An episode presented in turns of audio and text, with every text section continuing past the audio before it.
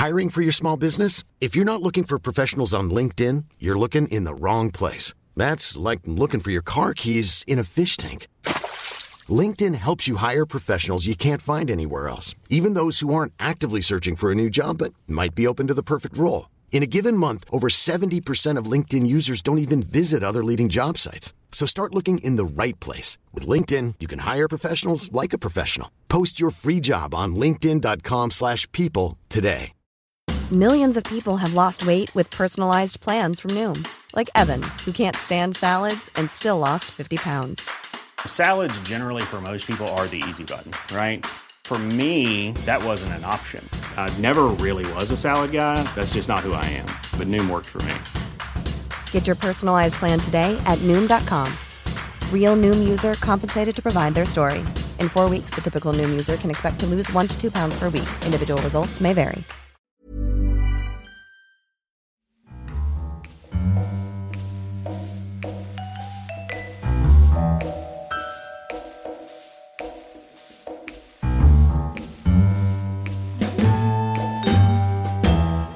Hello, and welcome to another episode of the Curzon Film podcast. This week we'll be discussing Joe Stephenson's documentary McKellen, Playing the Part, and we'll be hearing from our special guest and the subject of the documentary himself, Sir Ian McKellen.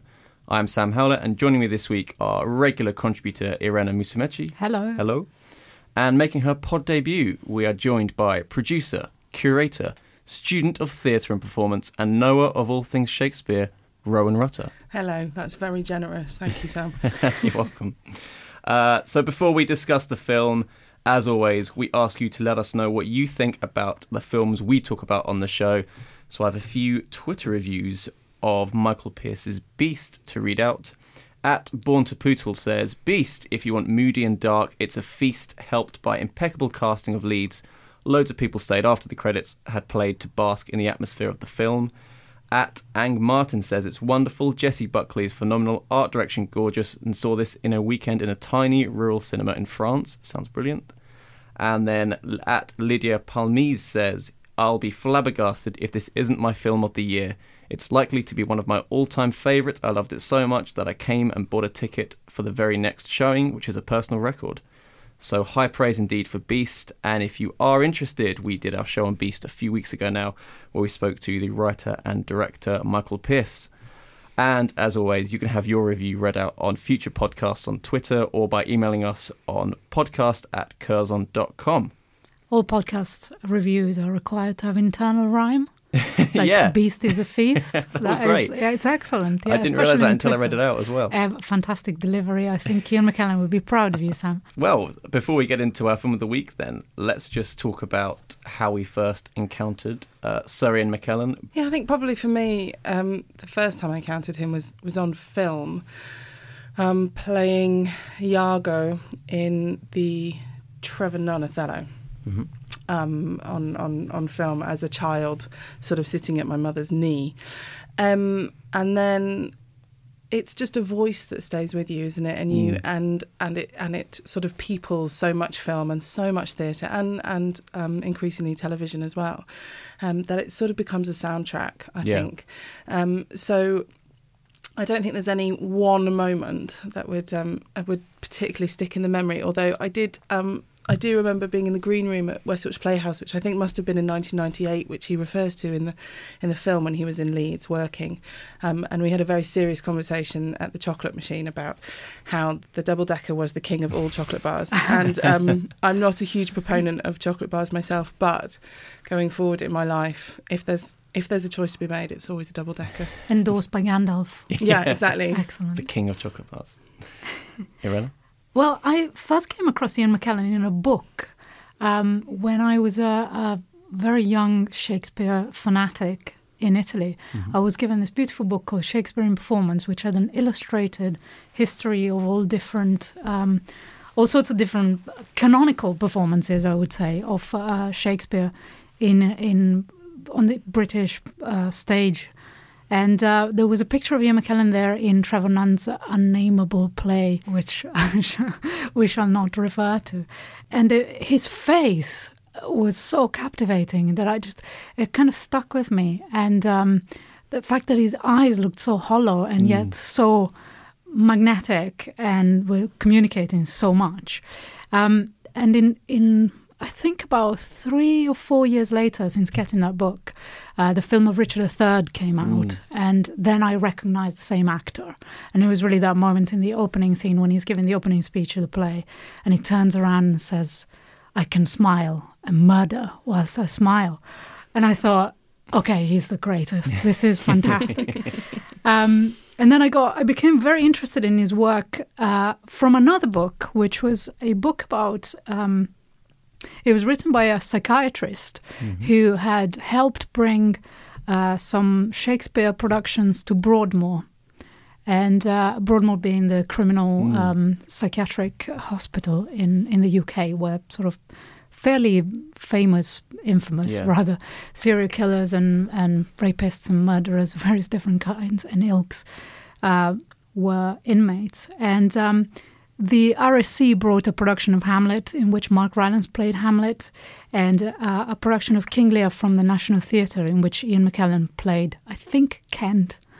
And he wrote the introduction to this book, uh, talking about the reasons why they wanted to go to Broadmoor and tap into sort of communicating Shakespeare with people who had had experiences like the ones you see in the play, people who've killed um, and who have done horrifying things in King Lear. You know, there's Yeah. eye gouging, there's rape and murder, war, death of all sorts. Um, and it was just incredibly compassionate and very interesting.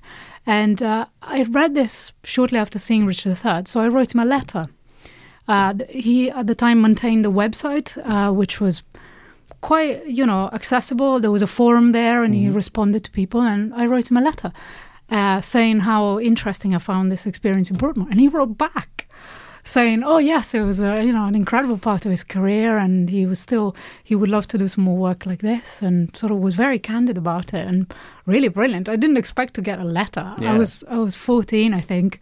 And uh, he sent back an autographed picture from Richard III, which was up on my bedroom wall. And uh, I was a bit starstruck, I think, Yeah. at that time. Amazing. Do you still have the photo? Yes, I Great. do. Yeah.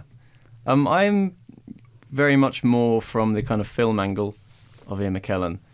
I remember going to see Lord of the Rings when I was however old when that first came out, and then X Men. So I'm very much, yeah, it's quite interesting that we got sort of three very different kind of sp- perspectives to him. Um, yeah, so I'm proper like blockbuster Ian McKellen, I guess. but I have since discovered the Shakespeare Ian McKellen, the theatre Ian McKellen, um, and then the um, some more sort of quote unquote prestige films Ian McKellen, like Richard III, like mm. Gods and Monsters. Oh, yeah. He's definitely walked many different shoes, I believe, in his life. It's What's- interesting. oh, Sorry, how he straddles all these different fandoms Yeah. because I think largely they don't intersect. No. But then some people really find actors like him a gateway into various Yeah. different things. Like for me, I was already hooked on Shakespeare, and suddenly I discovered film, and I got into that. But for the vast majority of people, I guess it's the film, and then Yeah. you discover the stage. So it's fantastic to encounter performance like this, and it, it's rare. It's rare to have actors who can straddle the two worlds so effectively. Yeah. I think what's interesting about what you said is that you use the word blockbuster in Yeah. relation to film, and as you go back um, and look at his theatre career, Mm. you realise that so many of his performances in the theatre were also blockbuster Right, yeah. performances. And uh, you know, I was looking at his sort of catalogue of roles, and you have Macbeth, you have Hamlet. We're not in a theatre, I can say it. Um, you have King Lear. You have, I mean, uh, but also you have you have uh, roles that aren't sort of the sexy and well-known ones, like Yeah. Edward II and King John, Yeah. and then Amadeus, which of course he was. Um, you know, he won he won awards for, and and and then Chekhov, and and these these enormous roles, which he just sort of takes in his stride, and I think that's the real the the measure of the man. Absolutely. Well, speaking of the man, uh, it's time to hear from him. So we're talking about McKellen playing the part, which is a feature-length documentary about the life and work of Sir Ian McKellen. Uh, so we have access to private photo albums, a wealth of never-before-seen archive material. We sh- we're showing diaries he wrote when he was younger, unseen behind-the-scenes footage of theatre shows and films. It covers everything from his upbringing to uh, becoming a theatre star, to when he came out and became a leader in the gay rights movement, to his film stardom, everything from Magneto to Gandalf, and his personal thoughts of everything along the way from acting to old age and even death. I had the distinct pleasure of speaking to Sir Ian McKellen a few weeks ago in London. Enjoy. Okay, so we are delighted to be joined on the Curzon Film Podcast by Sir Ian McKellen. Thank you very much for joining us. Thank you, Sam. Nice to be here. So we're here to talk about Ian McKellen playing the part. Oh course. dear, are we? Must we? it's very difficult talking about a film which is all about oneself. You know, Well, I was going to ask about that. I'd. I'd rather say I'm here to um, recommend a film by Joe Stephenson, who's the Yes, director, exactly. and asked me all the questions, and it, it's sort of through his inquiries that Yeah. uh, you filter me. So, you you say in the opening, um, one of the opening lines is it's very difficult to be yourself. Hmm. But this is a film all about being you being yourself. I mean, I how was the the interview between you guys? That is the puzzle, you see. Um, if you're having your photograph taken, under any circumstances, Yeah. whether you've gone into a studio, Yeah. uh, or you know you've just got your degree and you've got your mortarboard on and Yeah. your gown and, and your scroll, or, or, or whether it's just a snap, a, a selfie. What do you do? I mean, how do you arrange your hair? Do you smile? I mean, there, there are people who say cheese, smile for the camera. Why? Why? Being yourself is a very difficult thing Yeah. to be, uh, except one is oneself all the time, Yeah. or a different aspect of oneself. Absolutely, yeah. And so th- this film rather explores that uh, Yeah. problem. Um, but I, I can guarantee, having seen the film, that the, the person you see there is, is me. Uh, it, it's he, he, he sounds and looks like, like me, and he, and he speaks and thinks like me. So I, I hope it's a little bit like meeting me for the first Yeah. time and uh, me being a bit Okay. indiscreet about a few things. So, what were your um, what were your first thoughts when when you were approached about this documentary? Was there a sense of like, were you flattered that someone wanted to make a film entirely about you, or were you a bit nervous about all of that information being out there? Uh, I think probably I said to um, Joe that this film will never be seen, will it? Yeah. it's just an exercise we're doing to see whether it's possible. I'd, I'd seen his first feature film, Chicken, Mm. which uh, uh, I, I thought was uh, quite remarkable and, and, and very entertaining and funny and moving and everything you would like a film to be. But um, so I was confident that he would, uh, making his first documentary, d- do something um, original, and so it proved. Yeah. I, I had no idea when we were making the film, and no idea until the very moment I saw it that that uh, other people would be involved, Yeah. and and my, some of my best friends play uh, real characters that I Yeah. mention in s- talking about my life. Uh, they don't look like the real people, but they they they, they embody them, and Yeah. uh, so you get a sense that I do belong to a community, and I'm Mm. not just uh, on my own Okay. uh, spouting into the wind. You know? And there is a lot of uh, a lot of archive footage in the film. I'd say it's like Hmm. largely comprised of this archive footage. Yeah. And there's one moment where um, you talk about how when you looked back at yourself in one of your early TV appearances, you say, "I was not impressed at all." Oh no. Are you are you quite critical of yourself sometimes when you look back at certain um, pieces of work? Well, I, I relate it again to being photographed. If you look at old photographs of yourself, Yeah. you say, "Which one is me?" oh my God! What am I? What was, what was I thinking? Yeah. What am I wearing? W- Was that funny hair I used to have? You know. And it's a bit like that, but multiplied by Yeah. a hundred. I spend my life pretending to be somebody else. Mm. That's relatively easy. We can plan it all out with, Yeah. with, with the costume designer and the makeup designer and the director and the lighting man. Together we create something. Uh, uh, but here I am, uh, sort of uh, on on my own, and um, I've lost track of the question now. Uh, uh, what- It was about um, if you're self self critical when you see Oh, yes, well, performance. Yes, so- seeing seeing a film is a hundred times worse than just looking at a still photograph Yeah. of yourself in, in a photograph album. Yeah. Um, and of course, you'd do it differently Yeah. now. But of course, there's no point in saying that because you're too old to to to, to Yeah. go back. And if, if I know anything about my career, it is that I've got better as an actor Right. uh, as time has gone by. So, of course, if I see myself in an early film, oh, do I do? I cringe. Hmm.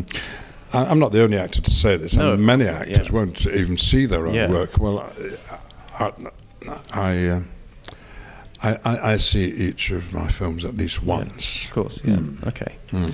Um, so, how long was the actual interview between you and the director? I think it's it spread itself over five days. Wow, okay. many many hours. yeah. So this is a cut down version Yeah. of, the, of the highlights. uh, Joe has, has very kindly cut out the grumpy moments when I when I said, "What the hell are we doing? Stop it!" You know, or, Yeah. I need a cup of tea or something stronger. So, um, but I suppose what happens over that length of time is that you do relax and you get off guard and and uh, start speaking as far as possible Mm. as yourself and. Uh, there's an in- intimacy and uh, relaxation which uh, yeah. is appropriate to this sort of exercise. You've, I heard an interview a few years ago where you said you were considering writing a memoir. Yes. Would you say maybe that this film could act as your your memoir? Well, perceptive of you because it was just before this Right. that, that I decided not to write Okay. my uh, Yeah. autobiography. I'd been asked to and I'd agreed to. Yeah. I had a huge advance ready to slip into the bank account, and uh, as I started uh, imagining what the book would be like, the the problem for me was that I couldn't work out who I was talking to, Mm. who I was writing it for. Right. Was it was it the the Gandalf fans Yeah. or the people who like me, um, like Shakespeare, Yeah. or the Northerners, or the gay people? Yeah. Who, who who am I talking to? I don't know. You can see the problem. If I put RSC, anyone who goes to the theatre a lot knows that's the Royal Shakespeare Company, but some people won't know that, Yeah. and some people won't know who Shakespeare is or what it means Yeah. to be royal, or what in what sense is it a company. So, do you? I, I thought in the end I'd be writing a, a, a dictionary uh, rather than a, a biography, and telling stories about oneself to some people is appropriate, and telling the same story to somebody else would be. So I just found it too difficult, and then I found it upsetting in an unhelpful way to go back not to my birth but to my conception and imagining, trying to, what my young parents were Right. like just before the Second World War. What were they doing, having Yeah. a baby? Was this a world to bring a child into? And were they aware of that? And what were their feelings about it? And they're both dead. I can't ask them Yeah. and I can't, im- I can't fictionalize it. I, and yet, it was something I wanted to think about. And in the end, it, it, it was all too difficult for me. And, and uh, it was just at that point Yeah. that Joe said, uh, "Why don't you talk about yourself for a, Yeah. a few hours, Perfect. and we'll, we'll, we'll put together the story." Yeah. And I thought, right, to filter it through somebody else's questions, someone else's point of view slightly, it would be the best way to do it. Yeah. Yeah, so I think it is a, it's Yeah. a sort. It's the closest I'm going to get to Okay. a memoir. Um, so there's a point in the film where we look at um, when you wrote and produced Richard III. Yeah. And it struck me as interesting that you've never you've never written or produced a film again after that. Is there is there was there a reason? Did you think I'm never doing that again, or was there like attempts to do it, or do you think you still could do it? I felt I could do it in that case because I'd been played Richard III on stage Yeah. for the National Theatre uh, in the UK and abroad. Yeah. Uh, I knew it very well. I, it, I'd had, I was a party to the production, the, the, treatment of, of, of the play by the director and designer. Uh, and uh, the fun was imagining what was cinematic about our approach and whether it c- could work on the big screen. And so I wrote the screenplay. Yeah. And then was on my own because the director, Richard Eyre, was busy running the National Theatre and couldn't have any more to do with it. So then I was suddenly finding myself as a producer, having to go around Hollywood and, and, and raise Yeah. funds and enthusiasm. And it took me two years. And then uh, asking friends like uh, Maggie Smith uh, and um, Jim Broadbent and Mm. subsequently Robert Downey Jr. and Yeah. Annette Bening to, to be involved for very little money. And although I'm very proud of the film, and it goes on being looking good, I think. Yeah. Uh, the BFI re- recently put out a, a cleaned up version of it and sent it around the world, and, and uh, audiences responded positively, but oh my God, do it again? No, No. no, thank you. I'm, I'm not cut out to be a director, Right, uh, okay. a producer. And I learned earlier on in my life that I wasn't cut out to be a director. I did a little bit of it and did some plays in London and Yeah. no, my talent is, and my experience is, and my expertise is uh, acting, Yeah. whether it's for the screen or, or, or on stage. And uh, Yeah. The rest I'm very interested in, Yeah. but uh, no, no, Okay. uh, no more. There's a really uh, there's an interesting moment where we see some behind the scenes footage of um, Return of the King, where um, you ask Peter Jackson something along the lines of "Why is my character doing this?" or uh, "What does this have to do with the story?" And he says, "Oh, don't worry about it. Like it's fine. I know I know I know what I'm doing." Kind of yes, thing. he knows what he's doing. And Yes. I was just wondering, do you think it's particularly difficult for a theatre actor to then enter a film set where you perhaps have less control over your character? Yes, that is the crucial difference. Yeah. Uh, uh, uh, in the theatre, but after you've rehearsed it and prepared it with the director, he or she goes away. Yeah. They might drop in, but on the whole, they're replaced by the audience. Yeah. Now you're doing it for them.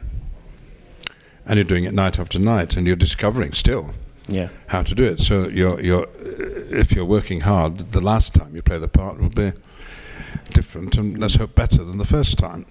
Theatre, uh, cinema, mm, you're doing this scene just once Yeah. today, in a, in a variety of ways: close-ups, long shots, mid shots, camera behind you, all that. Uh, It'll, uh, you, you'll do it many, many times, but it'll be an amalgamation of of of, of, of uh, of what's uh, been captured by the camera that the director will put together, and it will be therefore his performance Mm. based, taken out of the raw material that the actors give given. So, no, film is the director's medium, Yeah. and, and theatre is, is for the actors, and uniting both. Yeah. And supreme, from my point of view, is always the, writer, Right. the person who wrote the script, the person Yeah. who wrote the play. That's why you're doing it. It's their message, their story, and you're at their service. Mm. And uh, if, if if you mistakenly think that you're more important than the words you're speaking, then. Yeah. you're, Okay. you're in problems. I think. Yeah. Um, so trust is a very important thing, and uh, almost before deciding uh, uh, that I really want to play a part, uh, uh, I have to know who's directing it and are they going to be able to tell the story. Yeah. Uh, and uh, I, I, I trust Peter Jackson. Uh, I've learned to do that very early on. Yeah. It would not be to his advantage to make me look foolish or, No, absolutely or, or, or act badly. Um, so there's, I think there's an assumption for some people that for theatre actors doing these Hollywood films is a kind of sense of one for them, and then I can go back to doing the smaller personal play. With when you made Lord of the Rings and X Men, was there ever a sense of that for you, or were you, you know, is that kind of a too sort of simplistic way of looking at film and Well, I? I, I've got Catholic tastes as an audience. I, I like all sorts of things. I, I, Yeah. li- I like big adventure movies. I like small um, uh, dramas. I like comedy and tragedy. I like Yeah. pantomime. I like Yeah. musicals in the theatre. I like Shakespeare. I like Yeah. the classics. I like new stuff. Uh, it, it, it's all thr- thrilling if it's well done. yeah, Uh, so why wouldn't I want to be in all that Yeah. variety of, of, of, storytelling that, that, that there is available? And uh, so I've been in Coronation Street for Yeah. t- ten episodes. Uh, I, I've played um, Widow Twankey, a drag part in the Aladdin, on two occasions. I've done a lot of Shakespeare, done new plays, and I've uh, now been in big franchise movies and small independent ones. Mm. So it's all the same to me. Yeah. Because uh, uh, and, and what's the same about it is that it's all different. There are some people we call them stars who are Yeah. always the same. You don't want Cary Grant to be different. You don't want Elizabeth Taylor to be different. She must always remain the same. That's but. Ian McKellen, where's he going now? well, he's going, having a good time and enjoying himself and discovering things. And and if if you do a variety, then yeah, you're likely to get better at the job. And my job is to fit in wherever possible. And so I've still got a musical to do. I haven't done one yet. Hmm. All singing, all dancing, perhaps on ice. Hmm. there we go. That's your next project. Ian McKellen, thank you so much for your time. Lovely. you. Bye bye. Sandra, and I'm just the professional your small business was looking for. But you didn't hire me because you didn't use LinkedIn jobs. LinkedIn has professionals you can't find anywhere else, including those who aren't actively looking for a new job but might be open to the perfect role, like me. In a given month, over 70% of LinkedIn users don't visit other leading job sites. So if you're not looking on LinkedIn, you'll miss out on great candidates like Sandra. Start hiring professionals like a professional. Post your free job on linkedin.com/people today. Millions of people have lost weight with personalized plans from Noom, like Evan, who can't stand salads and still lost 50 pounds. Salads, generally, for most people, are the easy button, right? For me, that wasn't an option. I never really was a salad guy. That's just not who I am. But Noom worked for me. Get your personalized plan today at Noom.com. Real Noom user compensated to provide their story. In four weeks, the typical Noom user can expect to lose one to two pounds per week. Individual results may vary. Ian McKellen there in what was possibly the highlight of my life. it was it was a pretty brilliant interview. yeah, he was, so incredible. generous and warm. Yeah, and felt. I think there was something really nice he said during the interview about, as you just heard, as I asked him about um, the fact that he's never written a memoir and that this film kind of is his memoir.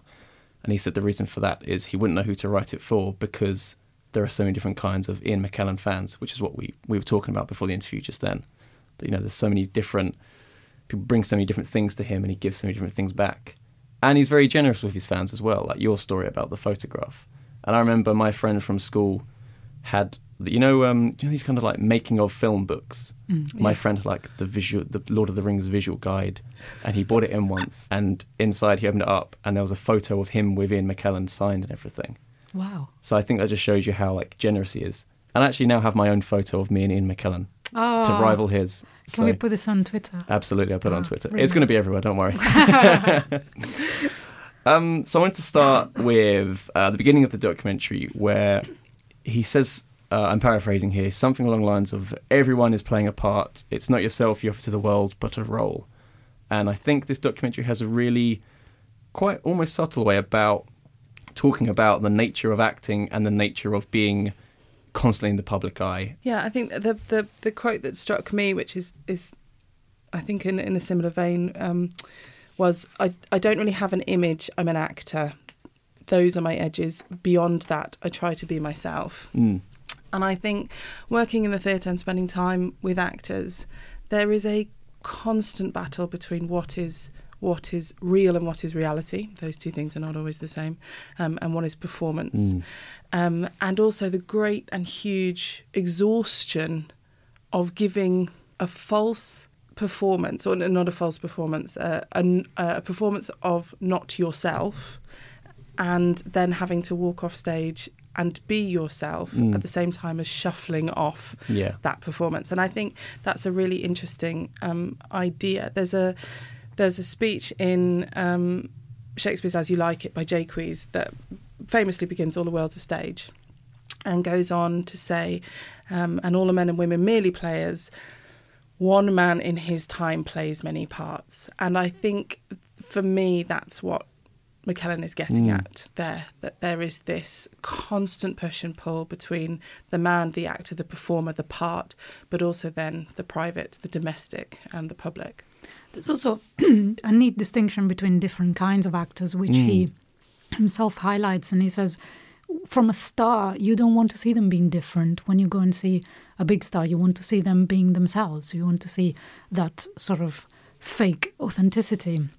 Uh, to have certain actors bring themselves to a role, whereas there are others who completely change from Yeah. role to role. And I think McKellen is such a fascinating performer because he does both things at the same time. It is always recognizably Ian McKellen, and yet each part that he has played is a different character, and that is fantastic. When he said um, he says something about how he walks differently in each part. Um, so many directors um, work on actors walking and characters walking. And there are directors there's a director called katie mitchell who always said that she um, she's always interested in what actors feet are doing on stage because that tells you so much about a character. And mckellen is always an actor who goes into the details in, in such a brilliant brilliant way. So it's fascinating because his work is almost in the st- in the realm of the character actor, and yet he's a leading actor. He's played all the all the big parts. He played Richard II very very young. He played Hamlet. Uh, you know, he he's done all all the big uh, chunky roles, and even in films like uh, Lord of the Rings or the X Men, where Yeah. he isn't the lead. inevitably it's his character that stays with you because Yeah, it's so 100%. memorable.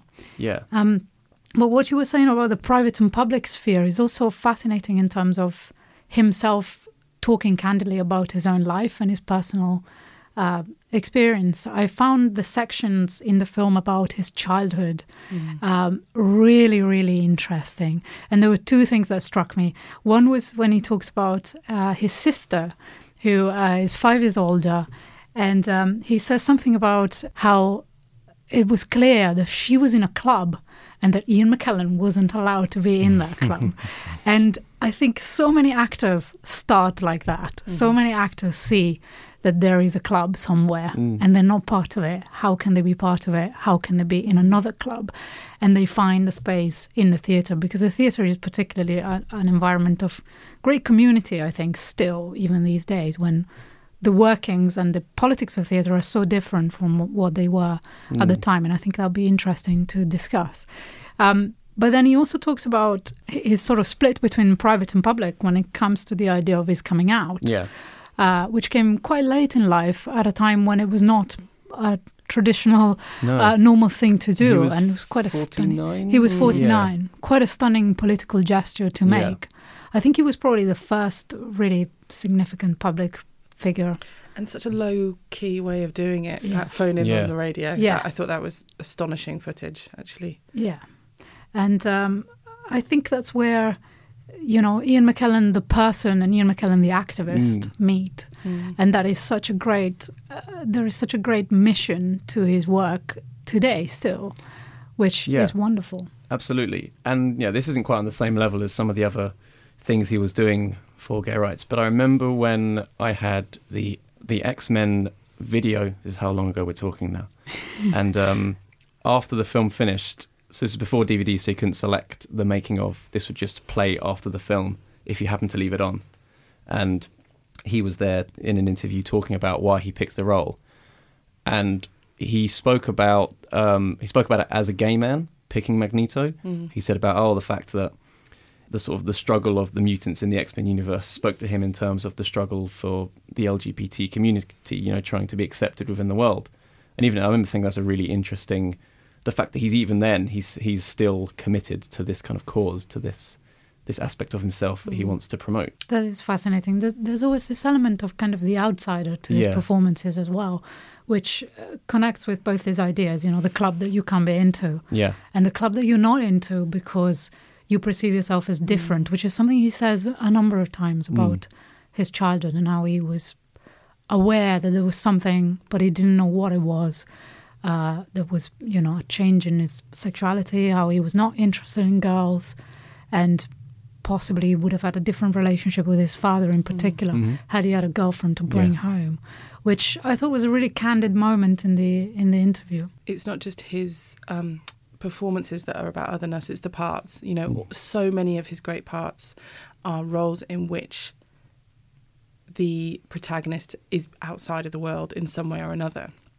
And I think just picking up on what Irene was talking about in terms of um, the club and the inside and the outside, and the, the the private and the public, and Ian McKellen, the man or the actor, there is one. I think it can all be sort of um, uh, encapsulated in one particular thing that he does on camera, which is what I sort of call the McKellen wink.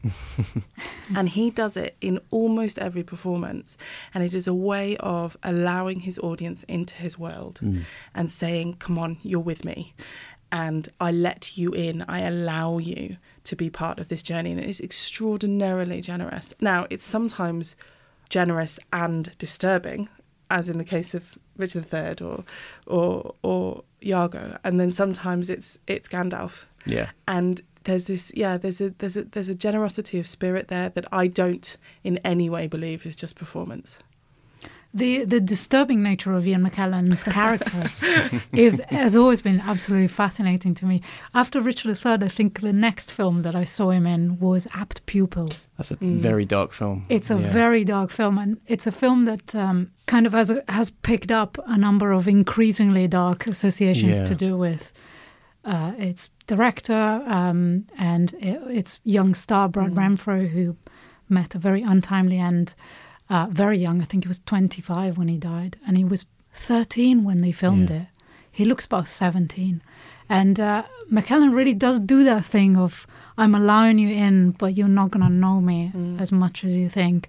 And he, he, in the film, he plays this um, sort of ex Nazi who is living undercover somewhere in America, and this young boy with Nazi like tendencies finds out that he is nearby. He finds out his real identity and tries to kind of make him hmm. become his mentor. And it's the relationship between them is so disturbing. Yeah. There's really sort of elements of kind of grooming a criminal, hmm. but also rejecting the self. And it, I always found that film really, I don't know, just kind of compelling and disturbing at the same time.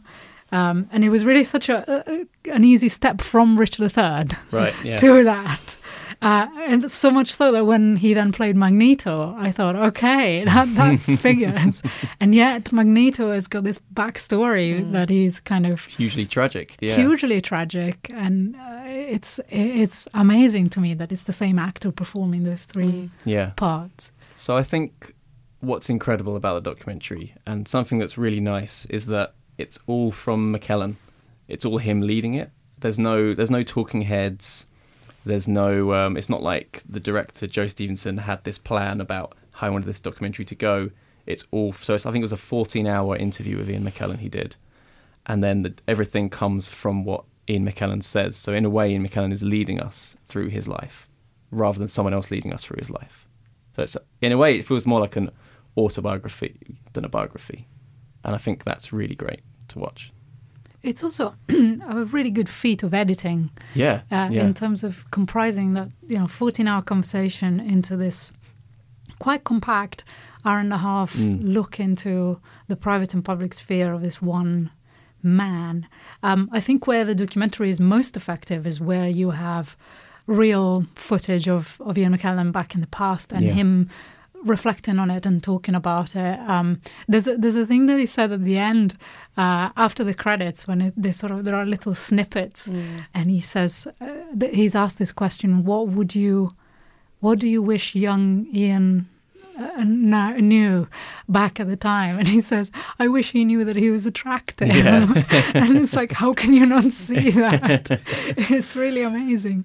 Um, but of course, you don't know. And, you know, it's one of those things life can only be lived forward. But Mm. having the luxury of time and reflecting back on yourself must be such an amazing experience. I can see why he wouldn't want to write an autobiography after that because Yeah. it's, it's really intense as well. and I agree. I think the, the the parts of it that I enjoyed most because you can sort of luxuriate in it is his recollections of Cambridge and touring and you know there's a, there's a, that that moment I think there's um there's a gang of them out you know in front of a building on a football pitch and and and um there's a circle round um Ian that says me and then sitting beside him is Trevor Nunn and then you know and you think oh Corin Redgrave. Gosh, yeah, Corin Redgrave, that, which is you know uh, the, the, the the the the Redgrave dynasty, um, and you realise that they really were all there at the same time, and then you sort of understand, um, to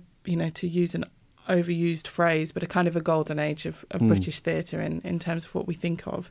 Um, and I, th- I thought those were, were particularly effective, and also realizing, of course, um, that Ian McKellen spent potentially about seven or eight years of his early life looking a little bit like Laurence Olivier, um, which is no no bad thing.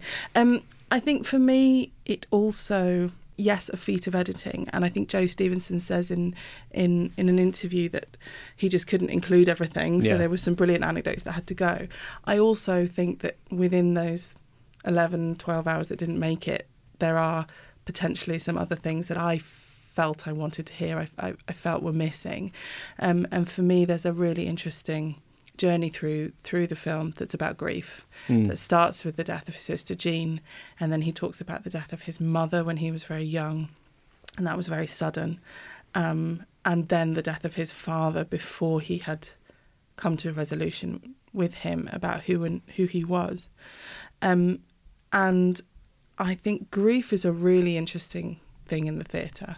um, and he talks about going going to the going to the funeral and then being on stage that night. Mm. And I think it's an element of performing that we often forget. Um, that when we go in the evening and we've had a tough day, um, and he's very generous. He says actors spend you know the whole day relaxing, and then they, they give you their best three hours, and and and but they do you know have other things to do during the day, and he doesn't ever fully recognise. I don't think his own the impact of his own life, and I think that is something that is shared often by actors that the, the stage becomes an escape. Um, and for me, I wanted I wanted the interview to go a little further A little into deeper. that. Yeah. Yeah. There's also the great unspoken section of the film is about the death of his first boyfriend, Yeah. Kurt, uh, who died of AIDS uh, in the 80s. And he does talk a little bit about how so many losses and so much death is what brought him to the idea that he needed to be public about his sexuality and fight particularly against clause 28 which was the, the thatcher era clause against promoting in inverted commas homosexuality. Uh, and he's he becomes you know a new person i think out of that.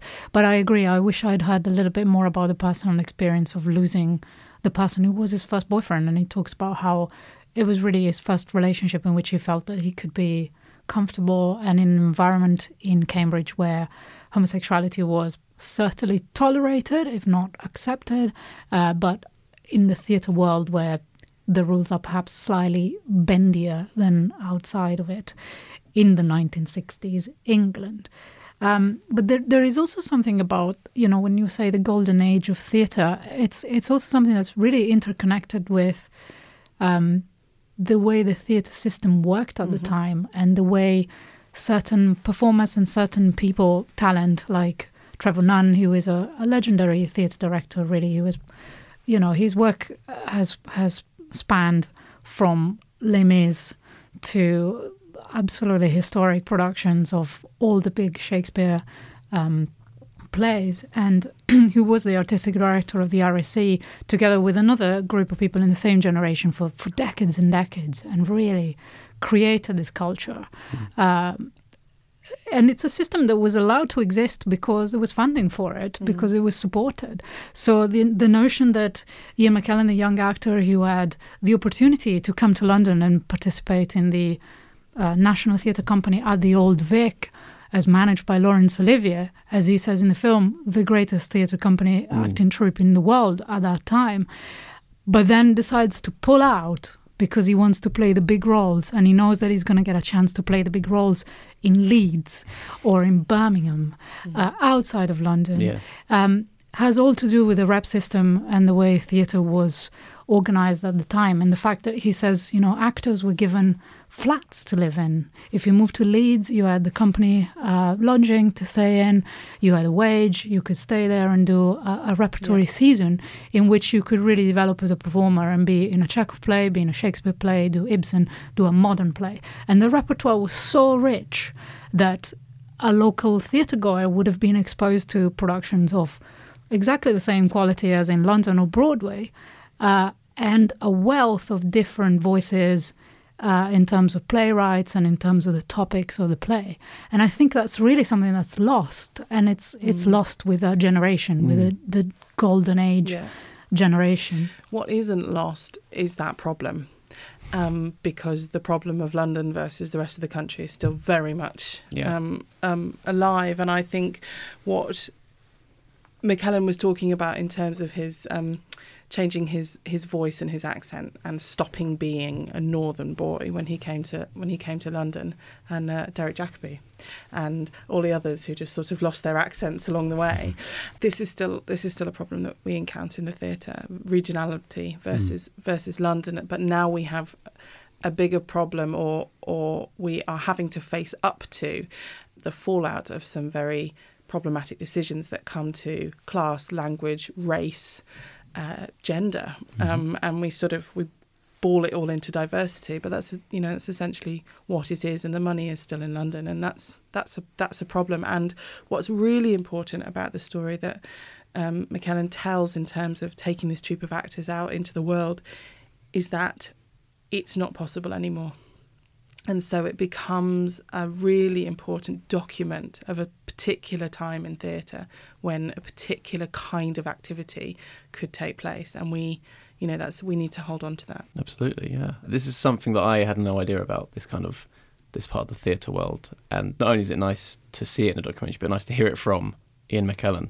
I want to talk a bit more about the um, his sort of fight for LGBT equality in the film because that's a huge part of it, bigger than I expected it to be actually. Because obviously I knew McKellen the actor, but and I knew he obviously I knew he was gay and I knew he had he was very outspoken about um, gay rights, but I didn't know it to this extent. The, the way he, the very public way he came out, and Yeah, the fact that he sort of started Stonewall. I mean, not Yeah. single-handedly, but but um, I was uh, I was watching it thinking that again, kind of going back to where we started this this idea of the blockbuster. He just sort of that was what he did next, and that's what was this huge success in so many ways of of um, sitting around a table with eight other people, I think it was, and just saying we need to, you know, we need to do something about this. And I recognise my pow- my visual power in terms of being a name um, and what I can bring to that. And again, you go back to that idea of the of the generous actor. Yeah. Is what part can I perform here that is helpful and useful and will drive this forward?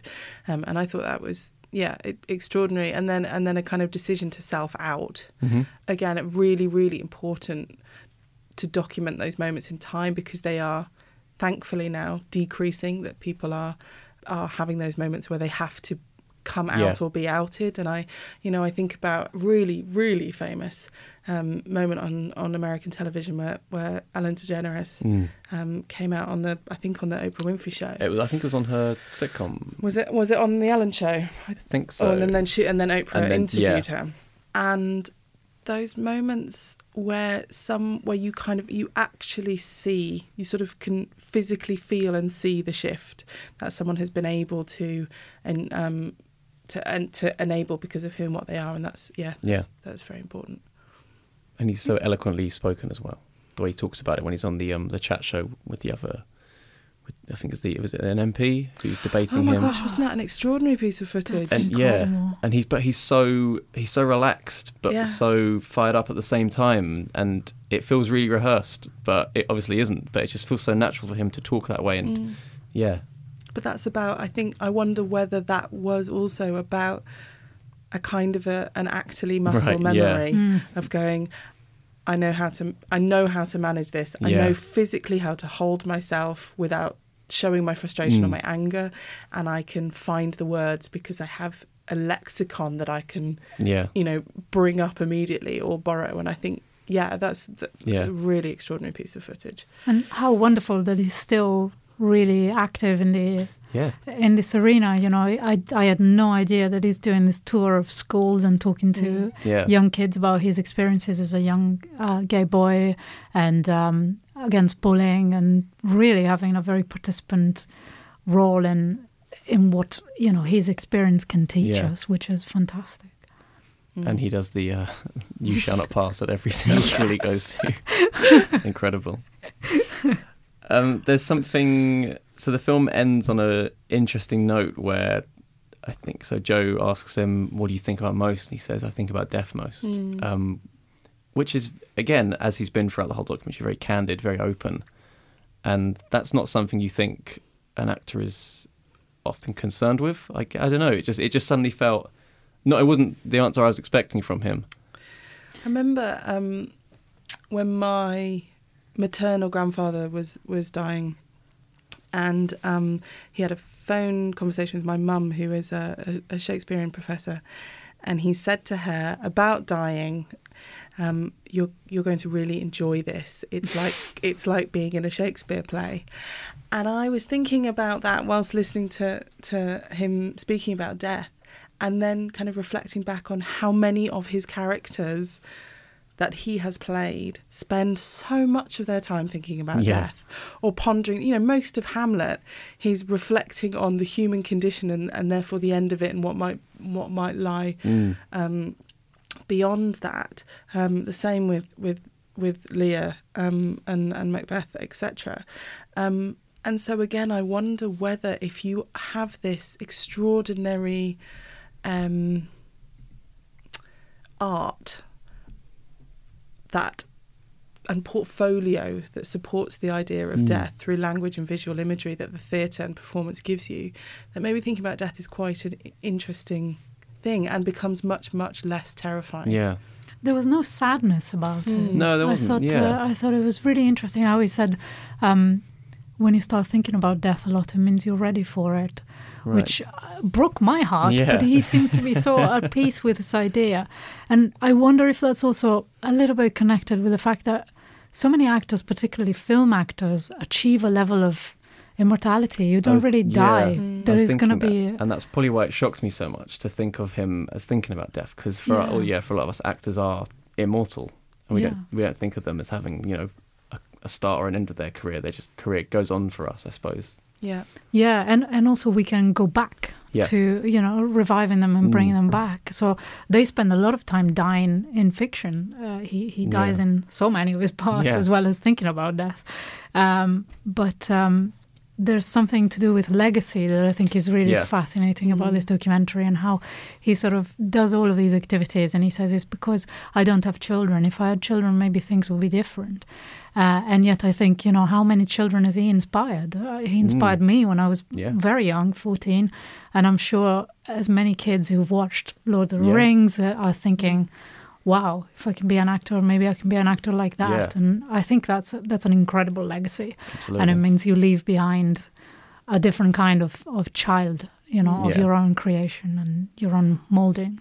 Um, I also wanted to quickly talk about this moment at the end where I think it's going for like footage they didn't use, and there's a bit where he's holding his phone next to his next to his head, and it goes off, and he just gets terrified.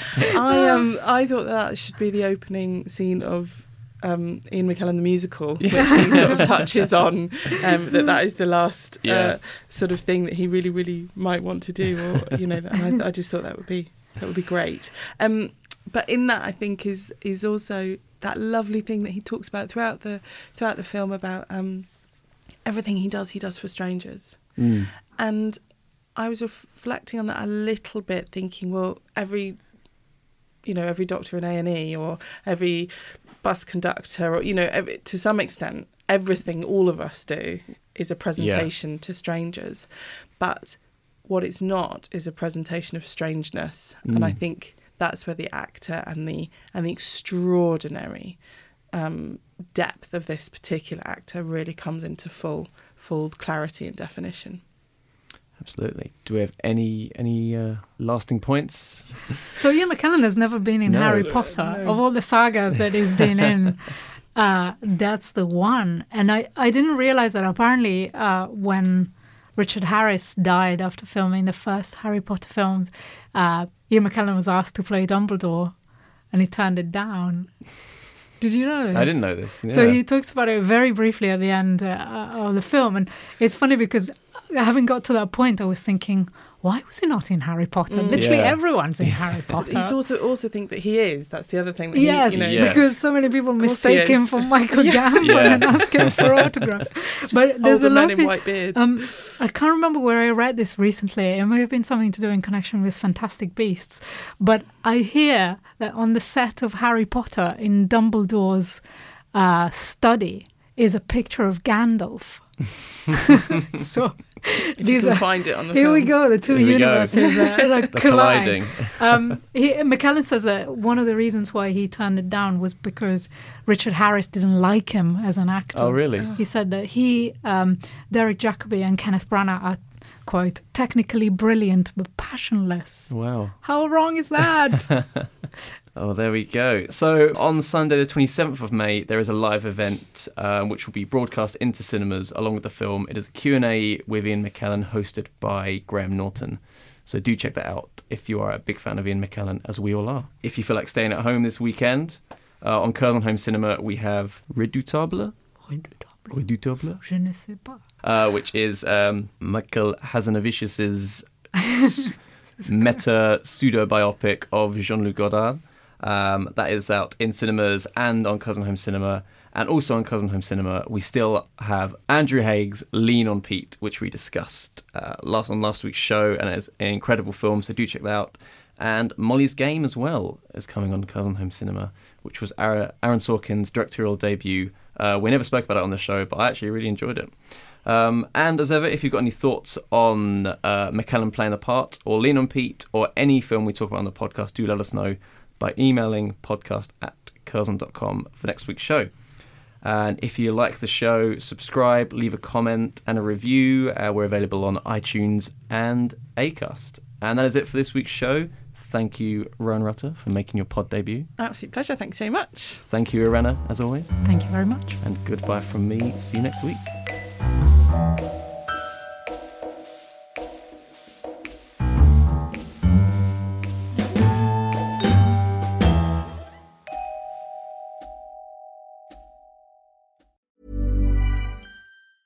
Even when we're on a budget, we still deserve nice things. Quince is a place to scoop up stunning high-end goods for 50 to 80% less than similar brands. They have buttery soft cashmere sweaters starting at $50, luxurious Italian leather bags, and so much more. Plus, Quince only works with factories that use safe, ethical, and responsible manufacturing. Get the high-end goods you'll love without the high price tag with Quince. Go to quince.com/style for free shipping and 365-day returns.